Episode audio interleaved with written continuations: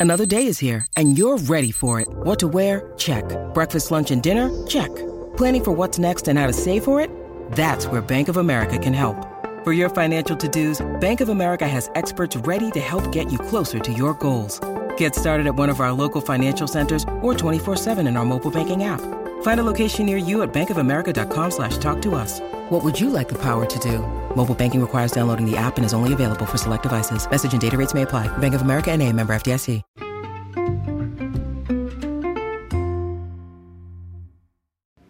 Hi, everybody, and welcome to the Dr. Psych Mom Show. Today, we are talking about what level of marital communication is way too fucking much.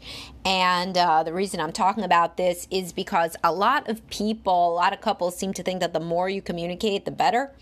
And um, if if popular media is telling you this, and if even psychologists are telling you this, this is not right.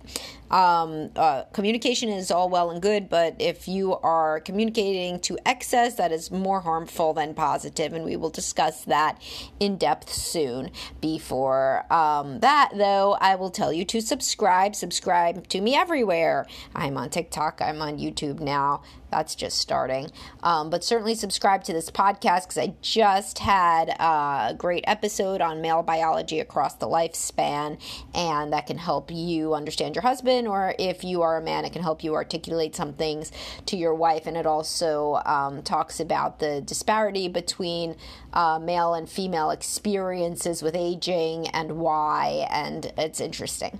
So, uh, getting to the topic for today. So, there's something called an emotional check in, and marital counselors will tell you to do it. And I tell people to do it sometimes. It means that once a week, for like 20 to 30 minutes, you sit down and assess how your relationship is doing. That's a good amount of time. 20 to 30 minutes one time a week is a good amount of time. So, now think about what you may have thought was a good amount of time. Now, if you're some people, you're like, shit, that sounds like a lot. If you, those people don't need to listen to this podcast, um, unless, of course, they are married to somebody who thinks that three to four hours a day is just the tip of the iceberg. And I joke a little bit, three to four hours a day, but there are many people that get embroiled in multi-hour arguments, and because these arguments are not the stuff that they grew up with, because listen, you didn't learn to talk this much out of nowhere. So usually people who have the multi-hour discussions about their relationship grew up seeing multi-hour arguments about a relationship, uh, with dishes being thrown or crying and recriminations and just ter- terribleness. And so now, if you don't do that level of volatility and chaos, you think that the multi-hour discussions are good. They're not. This is obsessional and it is focusing you on all the wrong things, just on the problems in the relationship. They're never going to get sussed out by obsessive perseveration. They're really not. And um, so, so usually people saw this growing up. You're doing the same exact thing, except there's no plates being thrown. Sometimes people saw the exact thing. So they saw parents having multi hour discussion arguments, you know, and I say discussion because that's what the adults say it is, but kids know it's an argument. And in the exact same way, so it's not any more or less dramatic like it's literally exactly what you saw. And then every so often you have people that never saw their parents communicate at all. So then they don't have anything to base anything on. So they're like, oh, I guess like in a healthy relationship, unlike my parents, you do communicate for three hours a day about how you feel about each other and about any given argument. Do not do this. I mean, if you don't have kids, you want to do this shit, and you're never going to have kids, then do it. I mean, you know, whatever floats your boat. However, um, and I had a podcast about this. What level of marital conflict is too much um, in front of children? And the answer is uh, any, any real conflict. Conflict. You know, conflict is, it's not what the examples are that people give. It's like deciding between Chinese and Italian or saying, ouch, you hurt me when you, um, you know, hit me by accident with that box you know oh i'm sorry. That that's not conflict resolution. The the conflict resolution that your kids can see is like at that level. Like oh like you forgot to put my my water bottle in the car. And then the guy says oh well i thought you were gonna get it. And then the woman says oh well i thought you were gonna get it. Well i'll just get it. There that's some conflict resolution for your kids to see. But if it goes like this if it's like uh, you said that you get my water bottle I didn't say I was going to get your water bottle. Well, you said you would get my water bottle. You literally said it to me. I wish that I had my phone. I wish I had my phone to record you sometimes because you know how this is. I think this is your ADHD. Don't tell me about my ADHD, especially not in front of the children. I don't even know if I have ADHD. What I think is that you tell me so much stuff to do that I don't even remember any of it. Now, of course, I didn't use cursing. There's no yelling in this, but that's not a discussion. That's called an argument. And that's an argument that the children know is going to go on for like the entirety of the car ride, whether you're driving across country or whether you're driving to your, uh, you know, to dance class or whatever the hell you're doing. So these sorts of discussions, and then some some people think that they are really cheating the system there because they stay so philosophical. If it's in front of the kids or the children are in the house, assume every time they're in the house they could hear you. They can hear you if they come upstairs and they listen to your door or they look at you or whatever. And a lot of these people who are doing the discussion stuff, they don't even close the door because after all, it's a discussion, so it's done in public. And then and it shouldn't be. And some people are doing um, well, you know, the reason that I think that we don't get along on this and that topic, your kids don't need to hear that shit why we don't get along on this and this topic. And this is the type and the tenor of the conversations that people have. Now, if you can do so so let's say you say, "All right, well, we don't do any of that in front of the kids. In front of the kids, we act nice and normal." And then after they go to sleep, that's when we have a 3-hour discussion till 1 in the morning about the reasons based in each of our families of origin that we don't get along. Okay, good job. No, not good job. Who can stay up that late? I can barely stay up till 9:30. You can't stay up that late as an adult and function the next day. You cannot be like what do you think is going to happen? How many times have you fallen into bed into each other's arms after a discussion about your husband's mother being a covert narcissist? How has this ever ended well? It doesn't end well. That's why I tell people the discussion that we have in couples counseling 45 minutes or 90 minutes once a week or every other week, that's good. You want to do an emotional check in, one emotional check in a week, that's good. You don't need to talk about your relationship besides that. And if you're doing any fun stuff, like fun and quotes, like listening to my podcast together, God bless you, or you're taking a love language quiz, you're doing some shit like that, then okay, do it one more time a week. Go for it. Unless you're actually talking for like don't know, 20 to 30 minutes length of an emotional check in. Let's say you could do it every day. If it's positive, if it's positive, you could do it every day.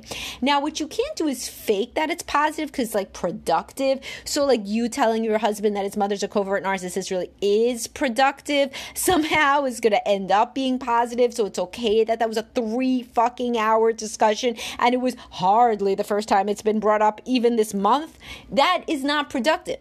This is the people I tell get your asses into couples counseling. What are you doing to your lives, to your sleep, to your peace of mind, to your children that don't go to sleep quite as early as you think and can still hear you talking? And then don't forget the ones that are talking in front of their kids because they can't stop themselves. And I'm not saying I have no empathy, I have lots of empathy. If you grew up in a house with constant conflict, you are going to be drawn to constant conflict. And if you moderate it into what you call a discussion or communication, well then you are you're doing better than your parents. You know who still isn't doing well though? Your kids aren't doing well and you you and your spouse actually aren't doing well. You're just maybe not as crazy as your family of origin.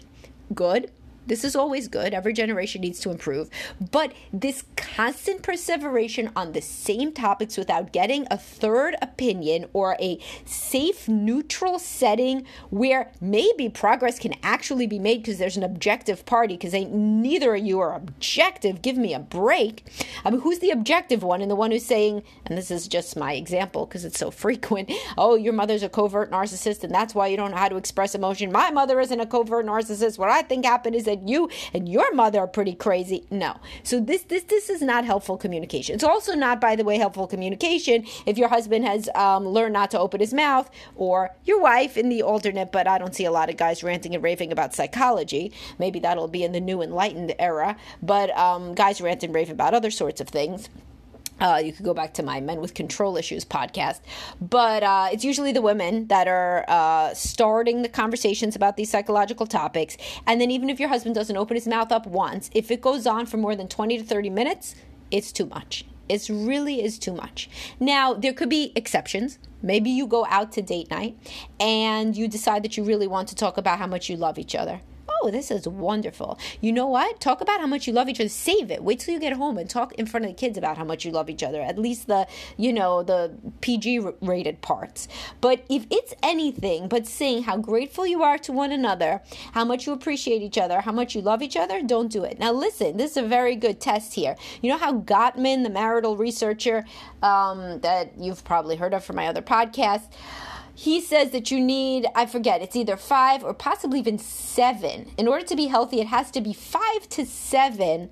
Let's even say five. Let's be conservative. Five positive remarks for every negative remark to maintain health in a relationship.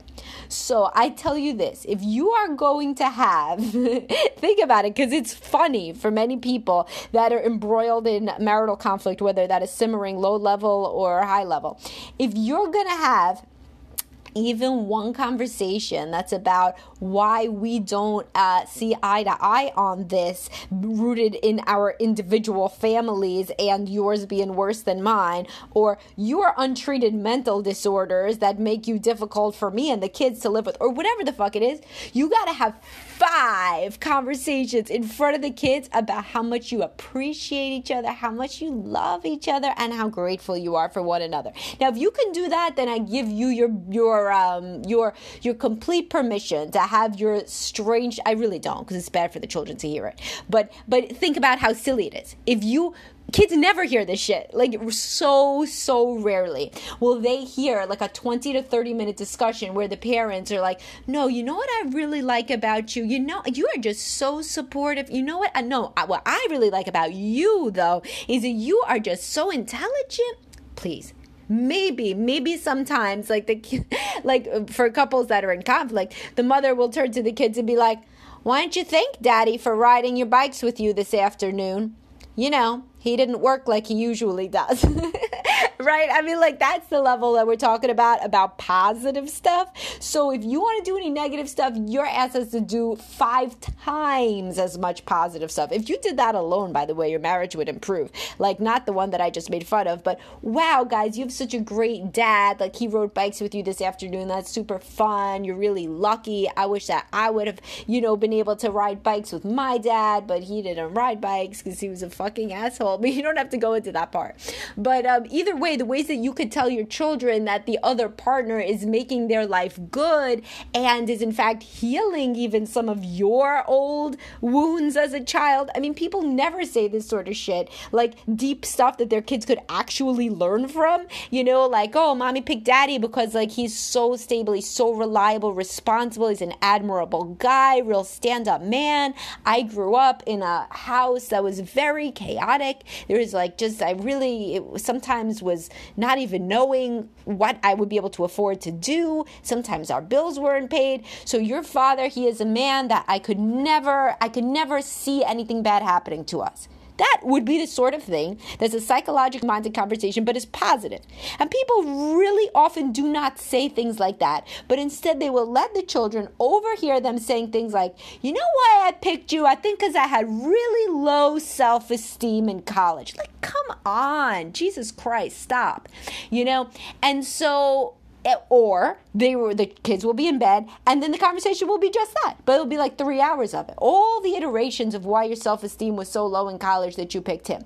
Come on do you really think this is useful? It isn't. So to the couples that recognize themselves even a little bit even a hair in what i'm describing couples counseling can help you. It can give you a place to say all of your shit and then you delineate it. So, this is the place where we say all these things to each other, and the rest of the time we really focus on not perseverating on our marital dysfunction audibly and instead self-soothing in other mechanisms. And the reason i say with other mechanisms and the reason i say self-soothing is for many couples it's become like a nervous tic. Like they have to talk about the relationship. They feel a lot of pressure to dissect the relationship. They feel pressure to argue. They feel pressure to say that they're right. They feel pressure to point out what what went wrong in the day in their interaction. And they feel like as if they don't then something bad will happen. They feel it, it's an anxiety. It really becomes this level of anxiety anxiety when you are unable to verbally communicate.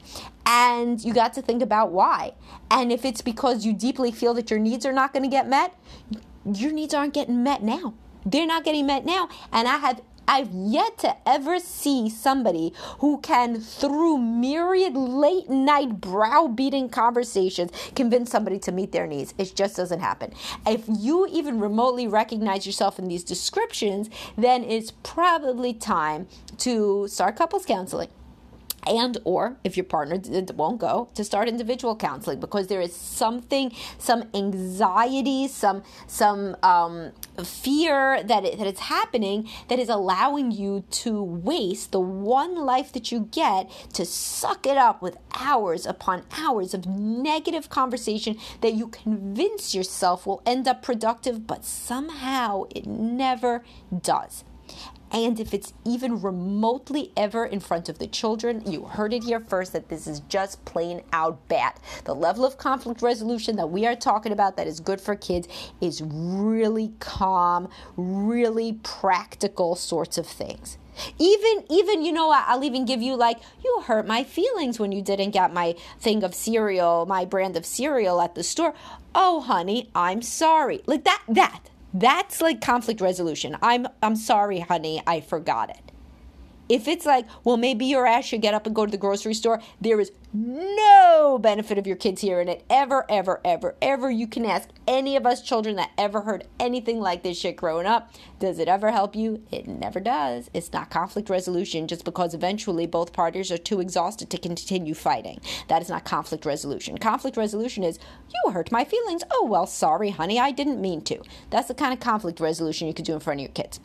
Okay, so hopefully this resonated hopefully somebody somewhere out in the ether will start marital counseling because they uncomfortably recognize that this hit a little close to home.